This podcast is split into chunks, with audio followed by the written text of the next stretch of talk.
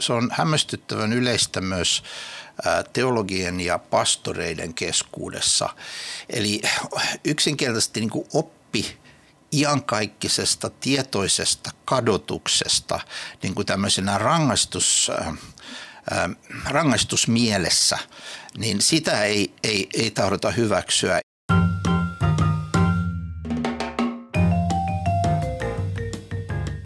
Moikka! Tämä on Kujalla podcast. Tervetuloa mukaan.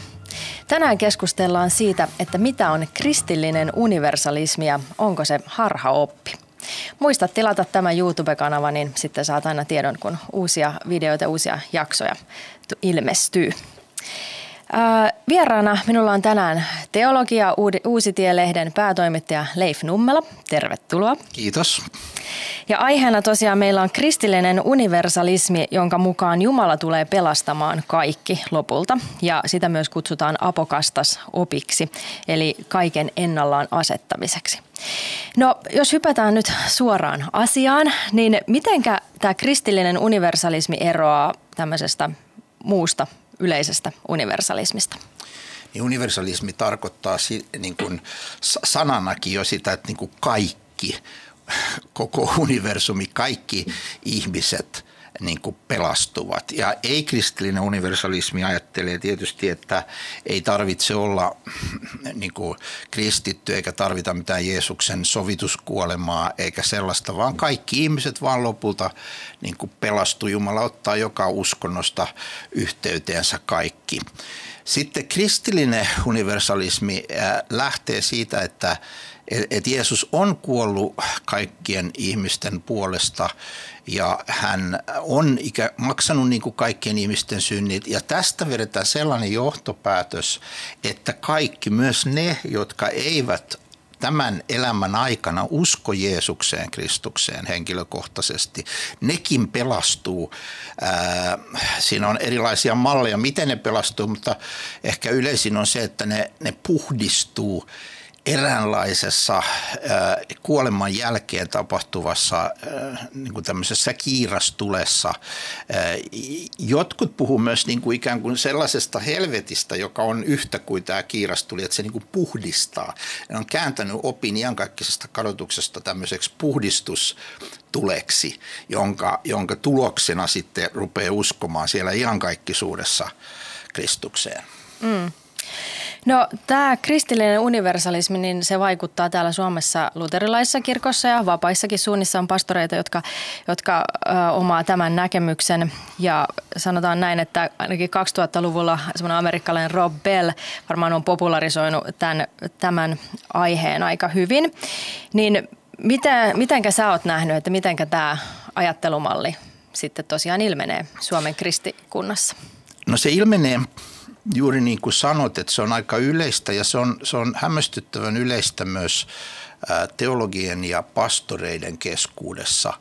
Eli yksinkertaisesti niin kuin oppi iankaikkisesta tietoisesta kadotuksesta niin kuin tämmöisenä rangaistus, rangaistusmielessä, niin sitä ei, ei, ei tahdota hyväksyä. Ja yksi semmoinen sivujuone, mikä tässä on, on se, että se vaikuttaa myös niin sanottujen herätyskristittyjen parissa hiukan toisella tavalla, nimittäin niin, että ruvetaan ajattelemaan, että kun puhutaan lähetystyöstä, niin ne, jotka ei ole kuulu Jeesuksesta, niin heillä olisi joku toinen tie pelastua, joku toinen ää, niin kuin mahdollisuus jo tämän elämän aikana ikään kuin elää yhteydessä Jumalaan tai ainakin sitten kuoleman jälkeen päästä päästä taivaaseen.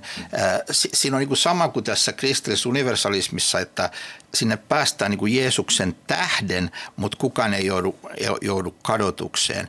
Ja tämä, tämä on yleistä myös niin kuin raamattuun uskovien herätyskristittyjen parissa, kun ruvetaan puhumaan lähetystyöstä, kun tulee esiin ne, jotka ei ole kuullut, niin sanotaan, että no ehkä heillä on joku toinen tie. Kun taas tietysti raamattu on tässä ö, kristallinkirkas, on yksi tie, on yksi nimi taivaan alla annettu, jossa meidän pitää pelastumaan. Mm. No tämä on varmaan tällainen hyvin tavallaan houkutteleva malli ajatella, koska monilla ihmisillä, varsinkin ehkä nuoremmalla sukupolvella, niin on hyvin ehkä vaikeaa hyväksyä sitä, että, että minkälainen on vanhan testamentin Jumala, tai hänet jopa erotetaan tosiaan, että hän on niin vanhan testamentin Jumala on erilainen kuin uuden testamentin, me, uuden testamentin Jumala, niin tavallaan ehkä tässä on sitten sellainen, että jos rupeaa ajattelemaan näin, että lopulta kaikki pelastuu, lopulta kaikki kääntyy kaikille hyväksi, niin sitten se on niin kuin sellainen tie, tie sitten pitää usko, mutta sitten siinä samalla vähän niin kuin menetetään, että Jumalan pyhyys, menetetään totuus, menetetään oikeudenmukaisuus, tällaisia asioita. Mitä sä ajattelet? Juuri, juuri näin. Siinä on useampi ongelma.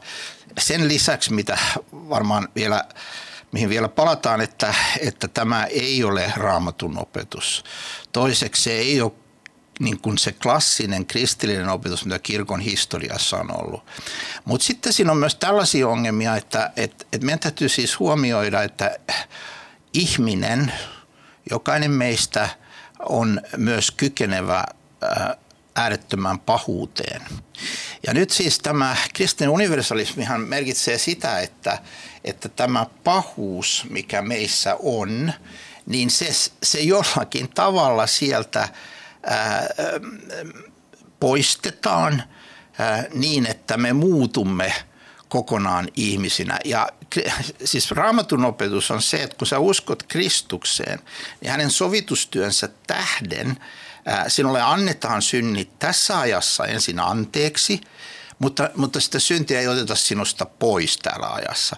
Mutta sitten tämän ajan jälkeen Jumala tekee Kristukseen uskovien elämässä sen suuren ihmeen ja, ja pelastustyön, että, että heidät, ää, heiltä, heiltä otetaan pois synti kokonaan. Heistä tulee synnittömiä.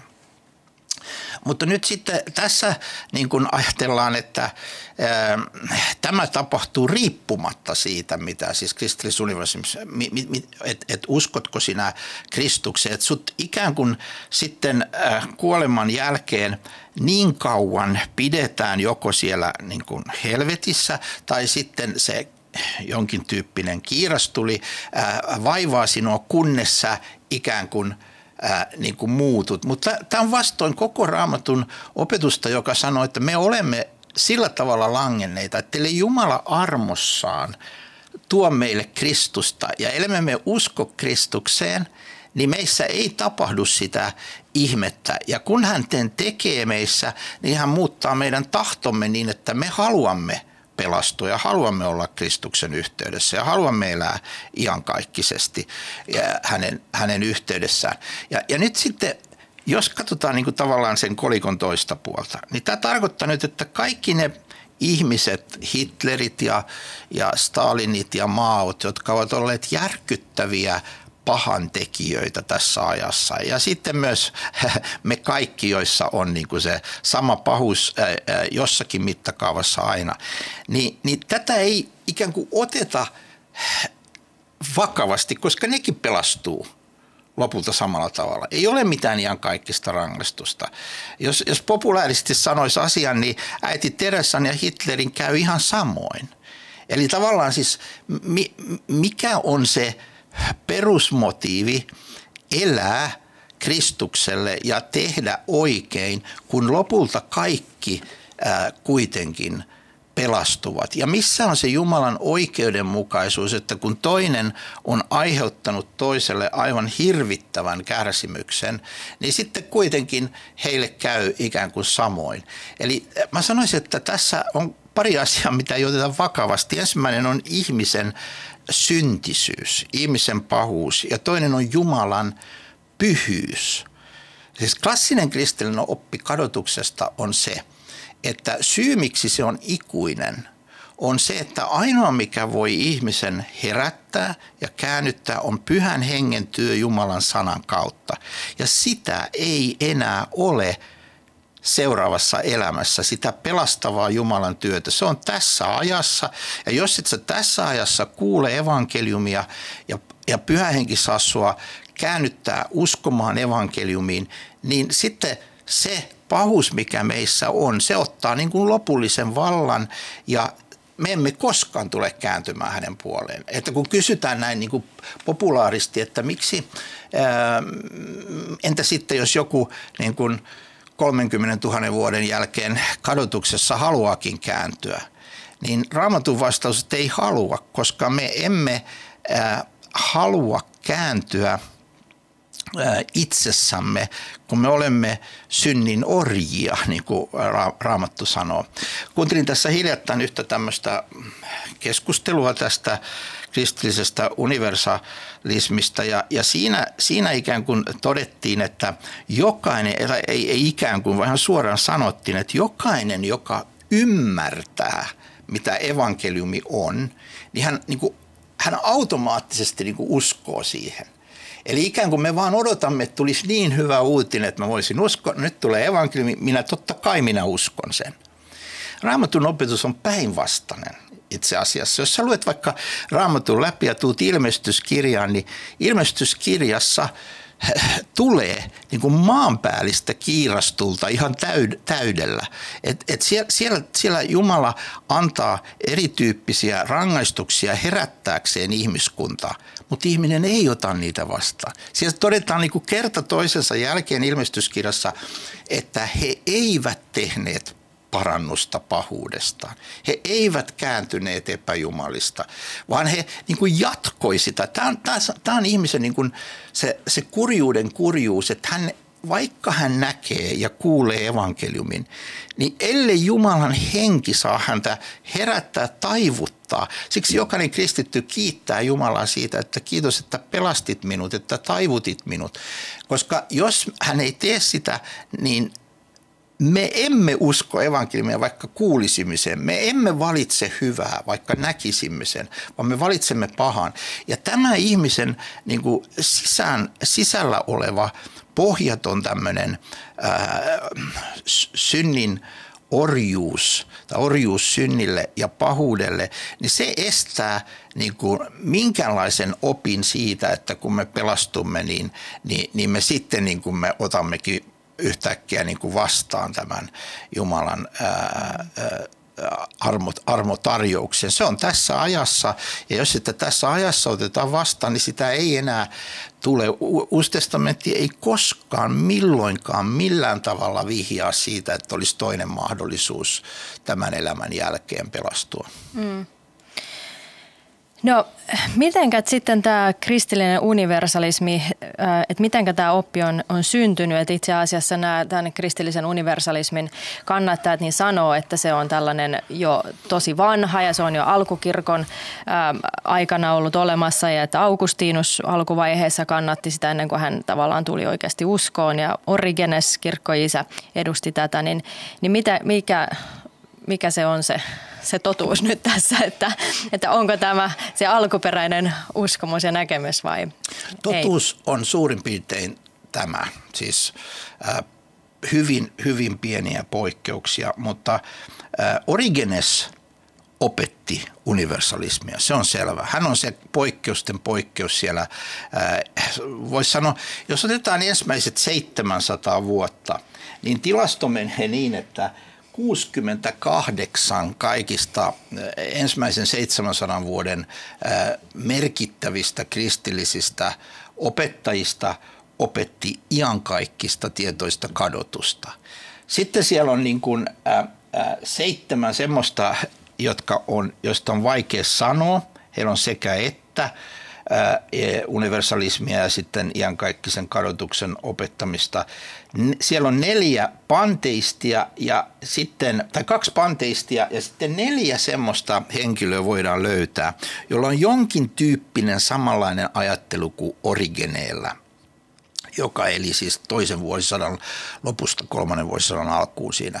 Niin hän siis ää, opetti. Ja, ja, ja nyt pitää ymmärtää, että mikä on muuten mielenkiintoista, että lähes kaikilla ää, universalisteilla on myös muita puutteita kristillisen opin esittämisessä ja, ja muita harhoja, joista he pitävät kiinni. Ja Origenes esimerkiksi opetti tämmöistä sielun olemassaoloa jo ennen luomista. Ja sieltä se on sitten niin kuin langennut ja sitten se niin kuin asetetaan ennalleen, kun kaikkia asetetaan – ennalleen tämmöisessä apokastaasiksessa lopussa. Ja, ja, ja tämä, tämä ei tietenkään ole niin kuin se kristillinen opetus, minkä me löydämme raamatussa, jossa Jumala luo jokaisen ihmisen niin kuin, äh, olemaan ja se ihmisen alku on, on siellä äidin kohdussa. Se ei ala niin kuin jo, se, hän ei ole olemassa ennen. Siitä on vain yksi poikkeus ja se on Jeesus Kristus itse, joka on Jumala, joka tuli ihmiseksi. Niin hän oli olemassa ennen omaa syntymäänsä ihmiseksi. Mutta äh, ihmiset, me ihmiset synnymme siinä niin kuin hetkessä, emmekä olleet olemassa aikaisemmin. Mutta Originella oli tällainen opetus ja siksi hän, hän ajatteli, että siinä ennalleen asettamisessa kaikki asetetaan ennalle, kaikki pelastuvat. Mutta nekin neljä muuta teologiaa, jotka voimme löytää, jotka ovat jollain tavalla hänen ää, niin kuin näkemyksensä kannattajia, niin niilläkin on sitten erilaisia painotuksia, että nekään ei ole täysin äh, samoilla linjoilla. Mutta siis tämä Tämä tarkoittaa sitä, että siis ensimmäisen 700 vuoden aikana sulla on täysin, täysin niin kuin ylivoimainen enemmistö opettajista, äh, kristinkunnan tunnetuista opettajista opettaa selvästi tietoista iankaikkista kadotusta raamatun, raamatun pohjalta. Äh, siinä ei ole niin kuin mitään, mitään epäselvää Tästä on muuten monien jo olemassa olevien tutkimusten lisäksi aivan hiljattain ilmestynyt tämmöinen kirja kuin The Devil's Redemption, paholaisen niin kuin lunastaminen, A New History and Interpretation of Christian Universalism. Tämä on tämmöisen tutkijan kuin Michael Mac McClymondin. Ja tämä Michael McClymond, tämä on niin kuin 2000 sivua pientä bränttiä yli tämä, tämä hänen tutkimuksensa. Erittäin tarkasti käy läpi kaikki opettajat niin kuin historian aikana, eh, jotka on merkittäviä tämän, tämän aiheen kannalta – ja hän muun muassa kritisoi joitakin semmoisia, joita pidetään tämän kristillisen universalismin niin kuin tämmöisinä suurina äh, opettajina tässä ajassa. Esimerkiksi Ilaria Ramelli, tämmöinen italialainen tutkija, joka on kirjoittanut The Christian Doctrine of.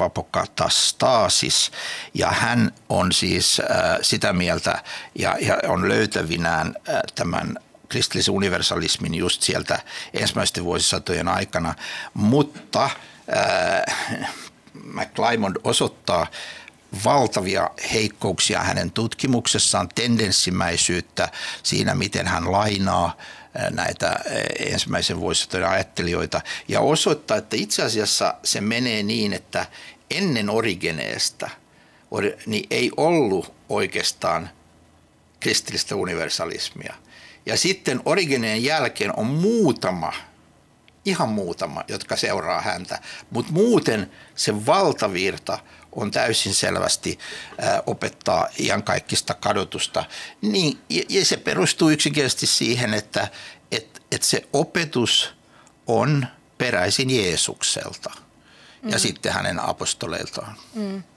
No jos ajattelee, että okei, on ollut alkuseurakunta tämä varhainen kirkkohistoria, no sitten myöhemmässä vaiheessa tai, tai niin kuin tässä kirkkohistorian eri vaiheissa on, on kirjoitettu uskon tunnustuksia, niin mitenkä sitten näkyykö niissä, osaatko sanoa jotenkin sitten tämä, että, että tämä, tämä ehdottomasti kiellettäisiin tai onko siellä joku porsaanreikä sitten tälle Ei. uskomukselle?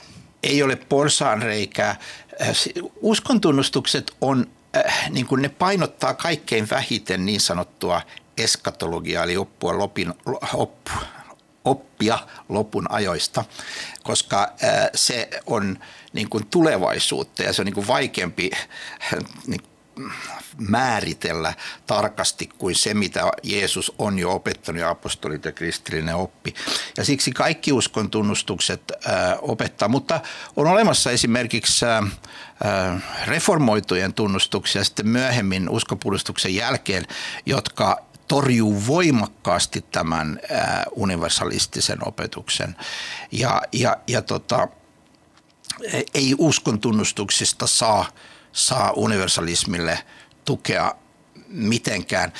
Nyt kun ajatellaan modernia universalismia, mainitsit tämän Bellin ja, ja, ja, ja tota, on semmoisia kavereita kuin Young ja, ja tota, joitakin, joitakin muita, niin tota, Talbot-niminen kaveri, nämmöisiä moderneja universalismin opettajia, kristillisen universalismin opettajia, ja tota, niin heidän historiansa katsotaan usein alkaneen semmoisesta kaverista kuin Jaakob Böhme, joka oli uskonpuhdistuksen aikana oli luterilainen ja oli selkeästi äh, sitten niin kuin ensimmäinen vastaan tuleva taas sitten tämmöinen selkeä universalisti. Ja siitä eteenpäin on mielenkiintoista, niin kuin McClaymon esimerkiksi tässä The Devil's Redemption-kirjassa osoittaa, että äh, yleensä – kun sä lähdet tästä Böhmestä niin kun tulemaan tähän moderniin aikaan, niin lähes kaikki, ellei kaikki universalistit, opettaa myös sitten jotakin muuta harhaa. Ja ne on usein jopa tämmöisiä aika esoteerisia, tämmöisiä aika niin kuin okkultismiin ää, kallellaan olevia opetu, opettajia ja opetuksia, jotka, jo, joihin liittyy tämä kristillinen universalismi. Et sen kristillisen universalismin historia on sinänsä aika varoittava esimerkki, että mihin suuntaan ei kannata lähteä. Mm. No mikä siinä on tota, siinä historiassa, jos halutaan tai joku juo vaan ihan rauhassa vettä, mutta tota, että, niin kuin, että mikä siinä on tavallaan se juttu, mikä on niin, mikä tekee siitä niin sitten niin kuin vaarallisen, jos, jos ajattelee, että et, et mitenkä Jeesus sanoi, että meidän pitää pysyä sillä kapealla no, tiellä. Niin tota. No siis lähtökohtaisesti, kun Jeesus opettaa kaikista kadotusta, Äh, ihan, ihan muistutuksena, niin esimerkiksi Matteus 25, niin Jeesushan äh, puhuu, kun hän jakaa koko ihmiskunnan, niin hän puhuu näin, että sitten hän sanoo vasemmalla puolella olevan, menkää pois minun luotani, te kirjoitut siihen ikuiseen tuleen, joka on valmistettu paholaiselle ja hänen enkeleilleen. Siis nyt kaksi asiaa tästä ikuiseen tulee. Nyt jotkut yrittää sanoa, että kun raamatussa puhutaan ikuisesta tulesta, ikuisesta elämästä, niin se tarkoittaa niin kuin, ää, tiettyä ajanjaksoa. Mutta se on hyvin ongelmallista, koska Raamattu käyttää, ja, ja siinä viitataan usein tämmöiseen sanaan kuin aion, joka on niin kuin voidaan joissakin yhteyksissä myös ää, käyttää ää, tietystä ajanjaksosta, ei niin kuin ikuisesti ikuisesti. Mutta sitä käytetään muun muassa siinä, kun sanotaan, että Jumalalle kuuluu iankaikkinen niin kuin kunnia ja ylistys. Ja, ja, ja nyt jokainen ymmärtää, kuinka ongelmallista se on, jos me alamme sanomaan, että joo, se kuuluu jonkun aikaa. Että se on ää, ää, niin kuin mahoton, mahoton ajatus. Esimerkiksi roomalaiskirjeen ää, 11. luvussa, kun ää, Paavali ylistää niin kuin Jumalan rikkautta ja, ja, ja oista Jumalan rikkauden ja viisauden ja tiedon niin syvyyttä, kuinka tutkimattomat on hänen tiensä jäljittämättömät, hänen, hänen tekonsa. Ää, äh, hänestä, hänen kauttaan ja häneen on kaikki, hänelle kunnia iankaikkisesti. Nyt jos sä sanot, että tämä sana aina tarkoittaa jotain muuta kuin pysyvästi iankaikkista, niin tämä on hyvin ongelmallista, että se tulee se ajatus, että se iankaikkinen kunnia ei kuulukaan Jumalalle kuin jonkun aikaa. Että sä et voi niinku kadotuksen kohdalla – ottaa niitä sanoja, joilla Raamattu siitä puhuu ja sanoo, että ei ne tarkoitakaan iankaikkista. Mutta sitten taas kun ne puhuu jossain toisessa yhteydessä Jumalan iankaikkisuudesta tai kunniasta, niin sitten ne taas tarkoittaakin. Et me ei voida tälleen tehdä, vaan se sanan merkitys pysyy siinä, että se, siinä puhutaan koko ajan iankaikkisuudesta. Se on ensimmäinen asia, minkä tästä on, on huomattava. Ja toinen on se, että menkää pois siihen ikuiseen tuleen, joka on valmistettu paholaiselle ja hänen enkeleilleen. Eli toisin sanoen Jumala on alun perin jo valmistanut paikan niille, jotka eivät missään nimessä tule polvistumaan hänen poikansa eteen ja uskomaan hänen poikansa. Ja, ja siis jos se on valmistettu tämmöinen iankaikkinen paikka eli kadotus, niin ei se, ei se tule olemaan niin kuin jo, ei se ole valmistettu jotakin tiettyä aikaa varten.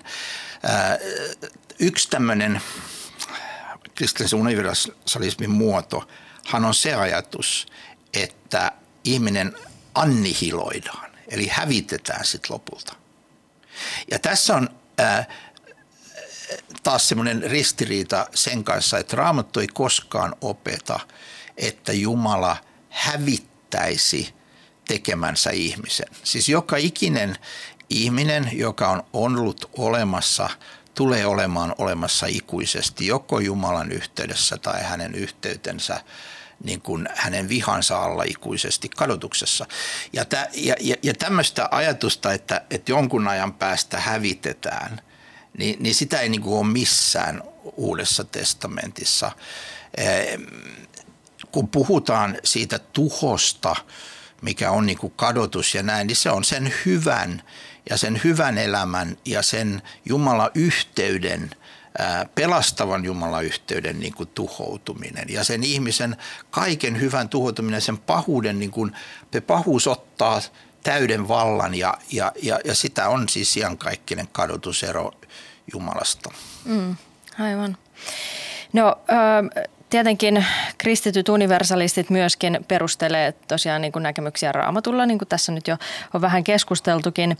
Niin sitten he myöskin sanoivat, että esimerkiksi raamatussa sanotaan, että kaikki sitten loppujen lopulta kumartaa niin kuin Jeesuksen edessä, niin tarkoittaako tämä sitten, tai voidaanko tätä sitten käyttää perusteluna tälle? Kaikki kumartaa toki siis kaikki tunnustaa lopulta sen, että Jeesus on universumin Herra Jumalan poika, kolminaisuuden toinen persoona, mutta ei pelastavassa merkityksessä kaikki. Siis jos, jos sä, sä, sielun vihollinenkin raamatun mukaan ää, tietää, että Jumala on olemassa. Hän tietää Jumalan tuomiosta, hän tietää kuka on Kristus ja, ja mitä Kristus on tehnyt ja hän vihaa tietenkin Kristusta ja hänelle on varsinaisesti valmistettu sitten iankaikkinen kadotus.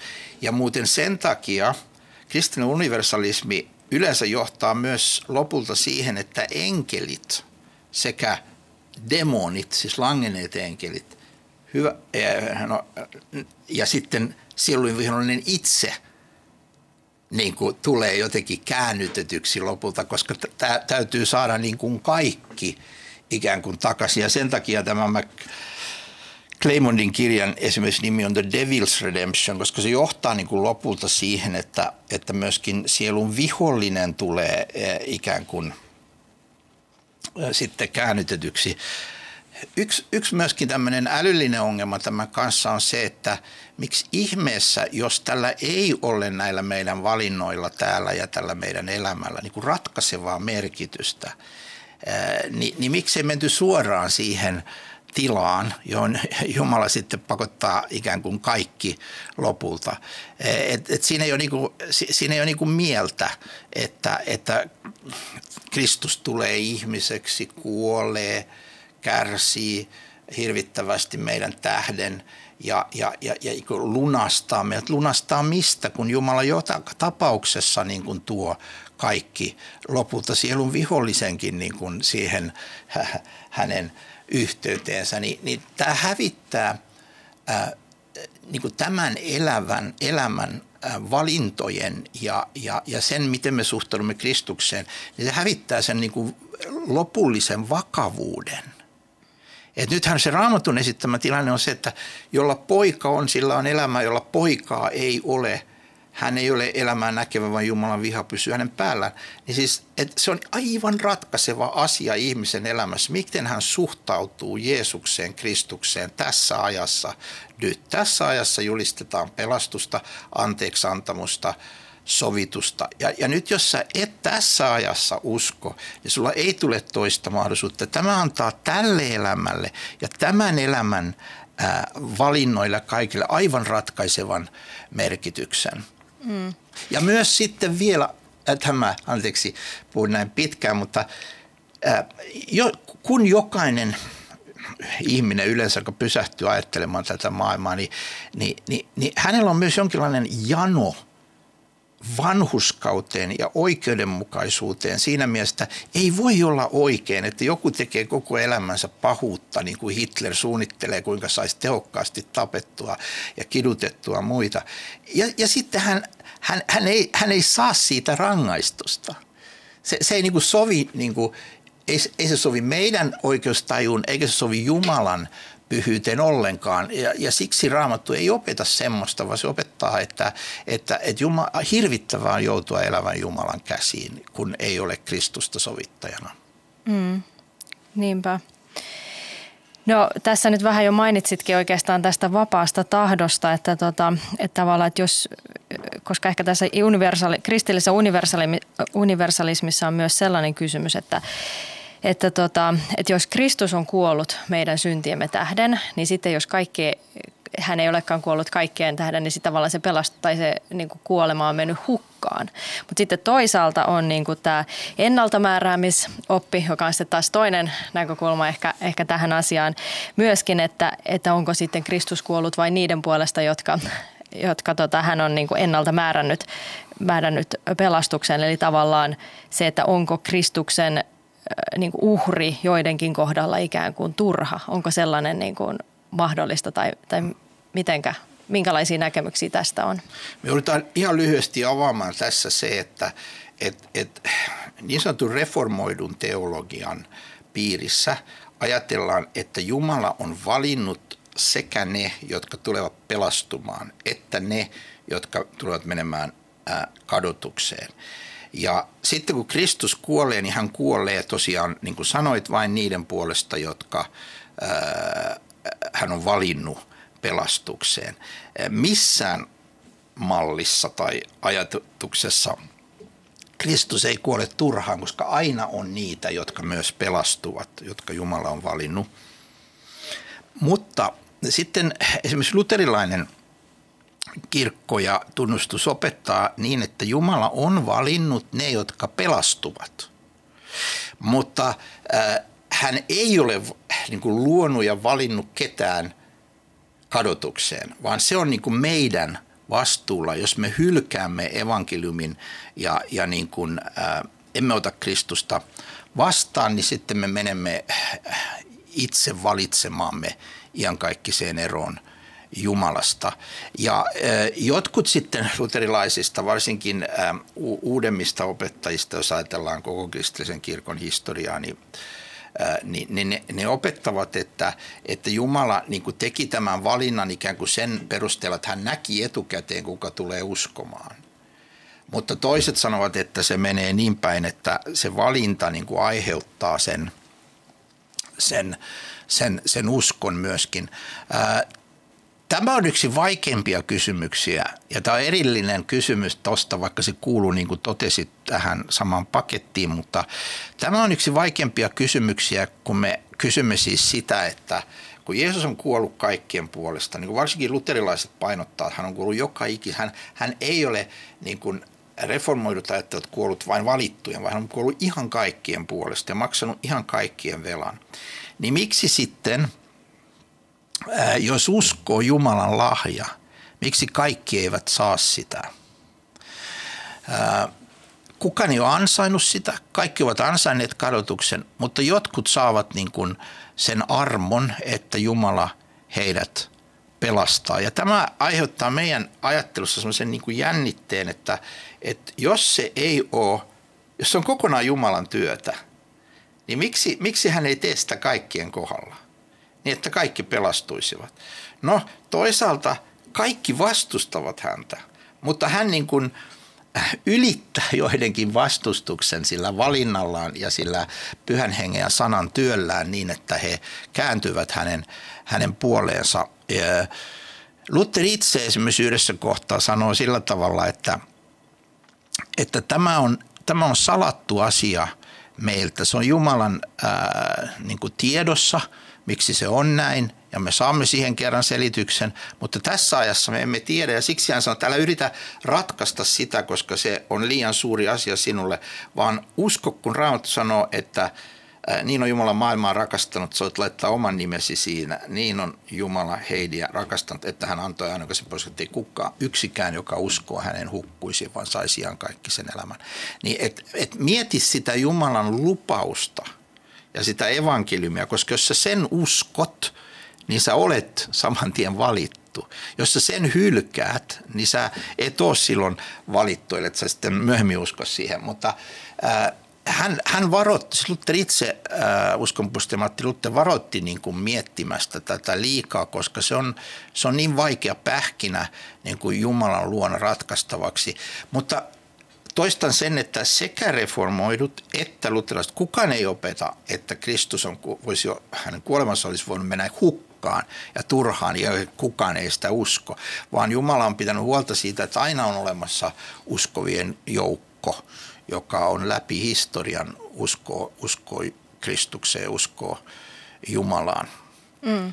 Ja sittenhän mehän ei voida tietää, että ketä ne on ne, jotka sitten uskovat, että tavallaan, koska tällähän voidaan sitten myös vähän niin kuin turhentaa ikään kuin evankeliointia ja lähetystyö, että no okei, no Jumala nyt sitten on valinnut ne, niin ei tässä nyt tarvitse tehdä mitään, mutta sitähän ei niin kuin, että Jumala on sitten suuressa viisaudessaan päättänyt toimia meidän kauttamme ja lähetyskäskyt ja muut on sitten kuitenkin hyvin selkeitä.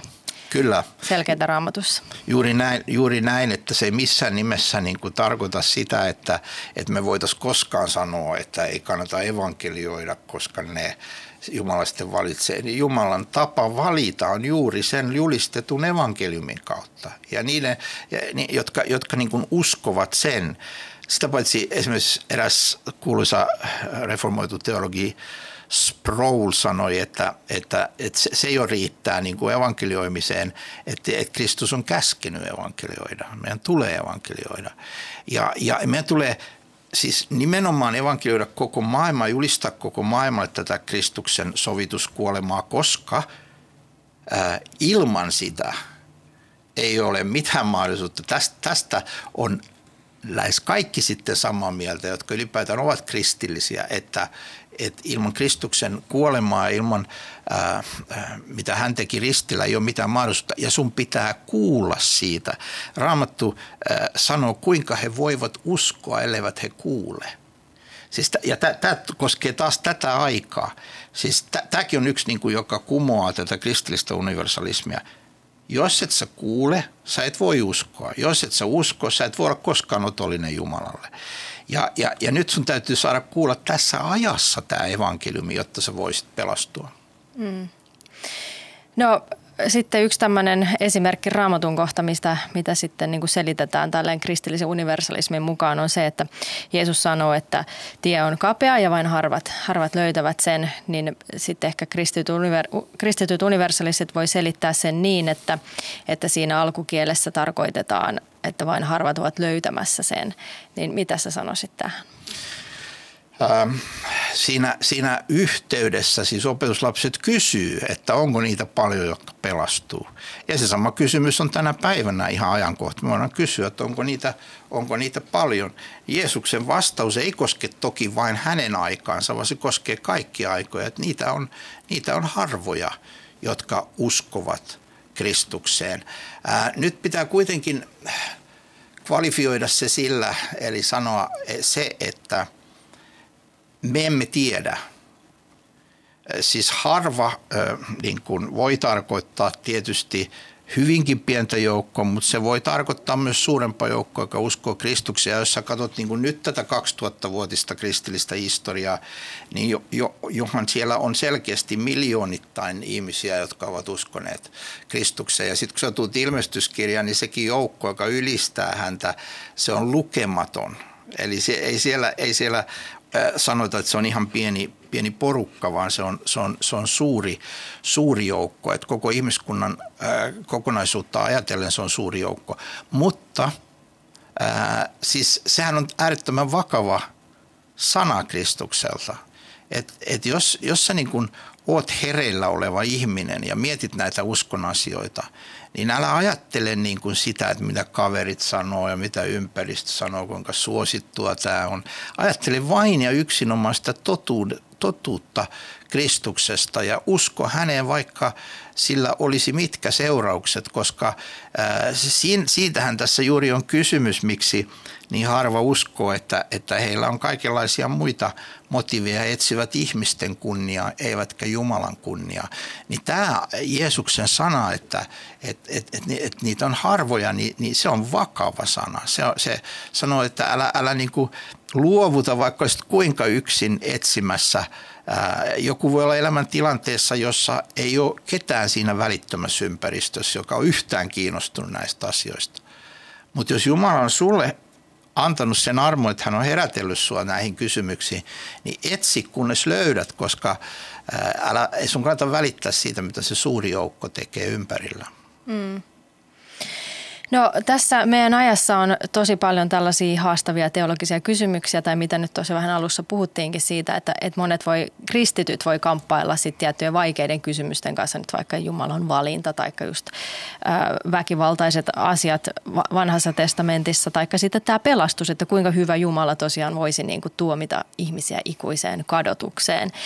Niin, niin sen sijaan, että ehkä, että me nyt niin kuin lähettäisiin sitten tavallaan hakemaan sellaista itselle helppoa ja niin kuin mieluista vastausta, niin kuin nyt tuossa sanoit, niin ehkä se totuuden etsiminen on jotenkin tosi tärkeää. Mutta mitenkä sä ajattelet, että, että, että mitenkä meidän kristittyjen tulisi toimia tai kamppailla tai pohtia tällaisia niin kuin vaikeita, vaikeita asioita, että minkälaista teologista ymmärrystä, pitääkö lähteä opiskelemaan teologiaa vai mitä, mitenkä jotenkin ö, selvitä kuivin jaloin näissä asioissa? Ää Mä jatkan siitä, mitä mä äsken sanoin, eli että et, et kun ihminen saa semmoisen armon, että hän niin kuin tajuaa, että hei, kuka mä oikein oon ja miksi mä oon täällä ja alkaa kysyä näitä ratkaisevia kysymyksiä elämässä. Ei ainoastaan, että miten mä saan menestystä, ää, ystäviä ja vaikutusvaltaa, vaan että miten mä niin kuin, ää, mistä tässä on oikein kysymys, niin kannattaa niin kuin etsiä tosissaan. Nyt, nythän Jeesus on valtaisa esimerkki siitä,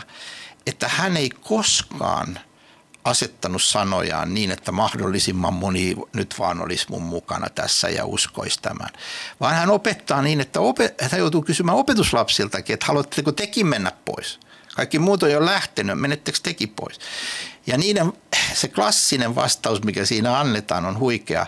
Kenen luo me menisimme? Sinulla on iankaikkisen elämän sanat. Eli niin kuin etsi totuutta Kristuksesta, etsi sitä Jumalan sanasta. Älä lue sitä Jumalan sanaa vain kerran, lue sitä monta kertaa ja, ja rukoile, että se asia avautuu sinulle, koska kaikki kallisarvoiset asiat elämässä tulevat niin kuin, työn ja tämmöisen etsinnän niin kuin kautta. Ja, ja tässäkin Jumalasuhteessa on äärimmäisen tärkeää, että me opimme etsimään sanasta totuutta, pysymään siinä riippumatta siitä, mitä ympäristö tekee, arvioimaan kaikki uudet opetukset. Jos tulee tämmöinen kristillinen universalismi vastaan, niin kannattaa kysyä, mitä Raamattu tästä opettaa. Ja mitä kristityt, jotka ovat uskoneet Raamattuun läpi historian, ovat tästä sanoneet. Siinä on niin kuin kaksi jo semmoista ihan ratkaisevaa niin kuin kysymystä, että mitä sanoo raamattu ja miten se raamattu, mitä raamattu siitä sanoo on ymmärretty kirkon historiassa. Ei ilman näitä kukaan voi ää, niin kuin selvitä näin sekavassa ja sumuisessa ajassa ilman, että kysyy mitä Raamattu sanoo, ja pysyy siinä. Jeesushan itsekin sanoi, että jos te pysytte minun sanassani, niin te totisesti olette minun opetuslapsiani. Koska hän tiesi, että on niitä, jotka hetken seuraa häntä, kun ne saa jotain hyvää siitä, mutta sitten kun tulee vaikeuksia sanan tähden, niin kuin hän itse opetti, niin ne luopuu. Ja, ja tämä luopuminen on niin kuin jokaisen kristitylle, jokaiselle kristitylle mahdollinen. Se ei kukaan ei voi ajatella, että mä en voi luopua ja, ja siksi mun täytyy niin kuin kasvattaa juuria Jumalan sanaan. Ja, ja se vaatii myös niin kuin, kunnon ajattelua. Logiikkakaan ei olisi niin kuin pahitteeksi pieni, pieni logiikan kurssi, että ei tee, ettei niin kuin tee massiivisia loogisia virheitä ajattelussaan. Ja, ja sitten niin kuin kuunteleminen, kiinnostus tämmöinen siis 1800-luvun lopun, 1900-luvun alun herätys Ruotsissa, joka muutti koko yhteiskunnan ja monien mielestä myös ei-kristittyjen sosiologien mielestä rakensi pohjan koko hyvinvointivaltiolle Ruotsissa. Se, se, oli aika, jolloin kristittyjä kutsuttiin lukijoiksi, leessarna. Ja se leessarna tuli siitä, että ne luki raamattua, mutta ne luki myös kaikkea muuta. Ja koululaitos alkoi kukistaa, äh, alkoi kukoistaa. Koululaitos alkoi kukoistaa, yliopistot, opiskelu, äh, koulutus, kaikki. Ja tämä on, tämä on hukattu todellisuus tänä aikana. Me ollaan niin kokemuskeskeisiä, että me painotetaan, että kun sä saat kokemuksen, niin se niin kuin sitten asettaa kaiken paikoilleen. Kokemus voi olla hyvä tai se voi olla huono, mutta meidät on kutsuttu lukemaan Jumalan sanaa, pysymään siinä, kasvamaan sen kanssa ja näkemään vaivaa siitä. Ja siksi ihan käytännössä sanoisin näin. Sen lisäksi, että pidä huolta, että sä itse opiskelet Jumalan sanaa ja, ja kasvat niin kuin myös älyllisesti kristittynä, että sä ymmärrät yhä enemmän siitä uskosta, mihin sä uskot, ja ymmärrät harhan ja todellisuuden eron, niin hankkiudu semmoiseen seurakuntayhteyteen, jossa sä saat hyvää opetusta. Ei ketään ole tarkoitettu elämään niin kuin huonolla ruoalla ja myrkyllä, vaan että sä saat niin kuin syvällistä kunnon opetusta, hankkiudu semmoiseen yhteyteen, jotta sä voit kasvaa kristittynä ja ymmärtää näitä kysymyksiä. Ja vielä jos sallit, niin tota, kun näitä haasteita, tämä ei varmasti ole viimeinen tämä kristillinen universalismi, niitä tulee lisää, niin – kun niitä tulee, niin muista se, että tämä on varmaan ollut olemassa jossain historian vaiheessa. Kristityt ovat tämän kanssa kamppaileet. He ovat nähneet, mitä Raamattu opettaa, ja he ovat niin kuin, torjuneet sen, mitä on väärin. Ota selvää siitä asiasta. Mä olin ihan nuori kristitty itse, kun luokseni tuli ensimmäiset Jehovan todistajat ja selitti, että Jeesus ei ole kolmina, kolminaisuutta, kolminaisuus ei ole raamatun opetus, Jeesus ei ole kolminaisuuden toinen persona. Mitä mä joudun tekemään? Mä joudun menemään raamattuun ja etsimään ja lukemaan ja tutkimaan ja sain itse raamatusta selvästi nähdä, että Jeesushan on täällä aivan selkeästi Jumala. Se on suoraan sanottu ainakin kuusi kertaa Uudessa testamentissa. Se on äh, epäsuorasti äh, oletettu ja lähtökohta sadoissa kohdissa – Tällä tavalla syntyy vakamus. Sä kuulet jonkun asian, sä, ei, ei toi kuulosta oikealta. Katso, mitä Raamattu sanoo siitä. Opiskele sitä. Juttele muiden kanssa, jotka pitäytyy Jumalan sanaan. Ja, ja näin me, me niin kuin kasvamme. Kukaan on sanonut, että tämä on tämmöinen sunnuntain retki vaan aurinkoiselle rannalle. Tämä on kovaa tämä elämä ja tässä pitää olla kunnon perusteet ja kunnon eväät. Mm. Niin ja niin kuin Jeesuskin sanoi, että, että siellä on vihollinen kuin kiljuva jalopeura, joka etsii ja vaanii, vaanii että tavallaan se on, että meidän sielu, sieluista käydään, käydään taistelua ja, ja meitä halutaan harhapoluille ja muita, että toi on erittäin hyvä neuvo, että niin kuin lukea ja miettiä ja kasvaa siinä ja todellakin, että, että mitä erilaisia näkemyksiä meidän ää, tielle tuleekaan, niin että me sit sitähän kautta me tosiaan niin kuin juurrutaan sanaan syvemmin, koska me sitten etitään niihin niin kuin raamatullisia vastineita ja vastauksia. Niin. Ja, ja, ja ajattelen tämän päivän aihetta, mistä me puhutaan, niin sun sielusi on iankaikkinen. Sinä olet iankaikkisuusolento. Ja, ja, ja, ja kristityt on aina raamatun puolta kysynyt, missä sä vietät iankaikkisuutesi. Jumalan yhteydessä, enkelien ja kaikkien pelastettujen kanssa vai samassa paikassa kuin sielun vihollinen ja demonit ja kaikki, jotka ovat hylänneet Kristuksen ja torjuneet hänet. Se, se, pelissä on sun iankaikkisuus, niin se kannattaa ottaa supervakavasti. Mm.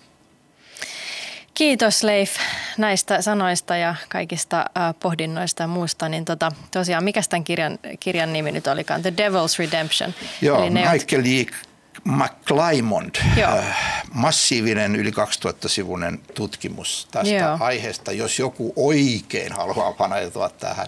Äh, tästä on kyllä olemassa sitten äh, lyhyempiäkin hyviä, hyviä kirjoja ja, ja, ja pelkästään esimerkiksi apostolien tekojen lukeminen, Paavalin lukeminen auttaa.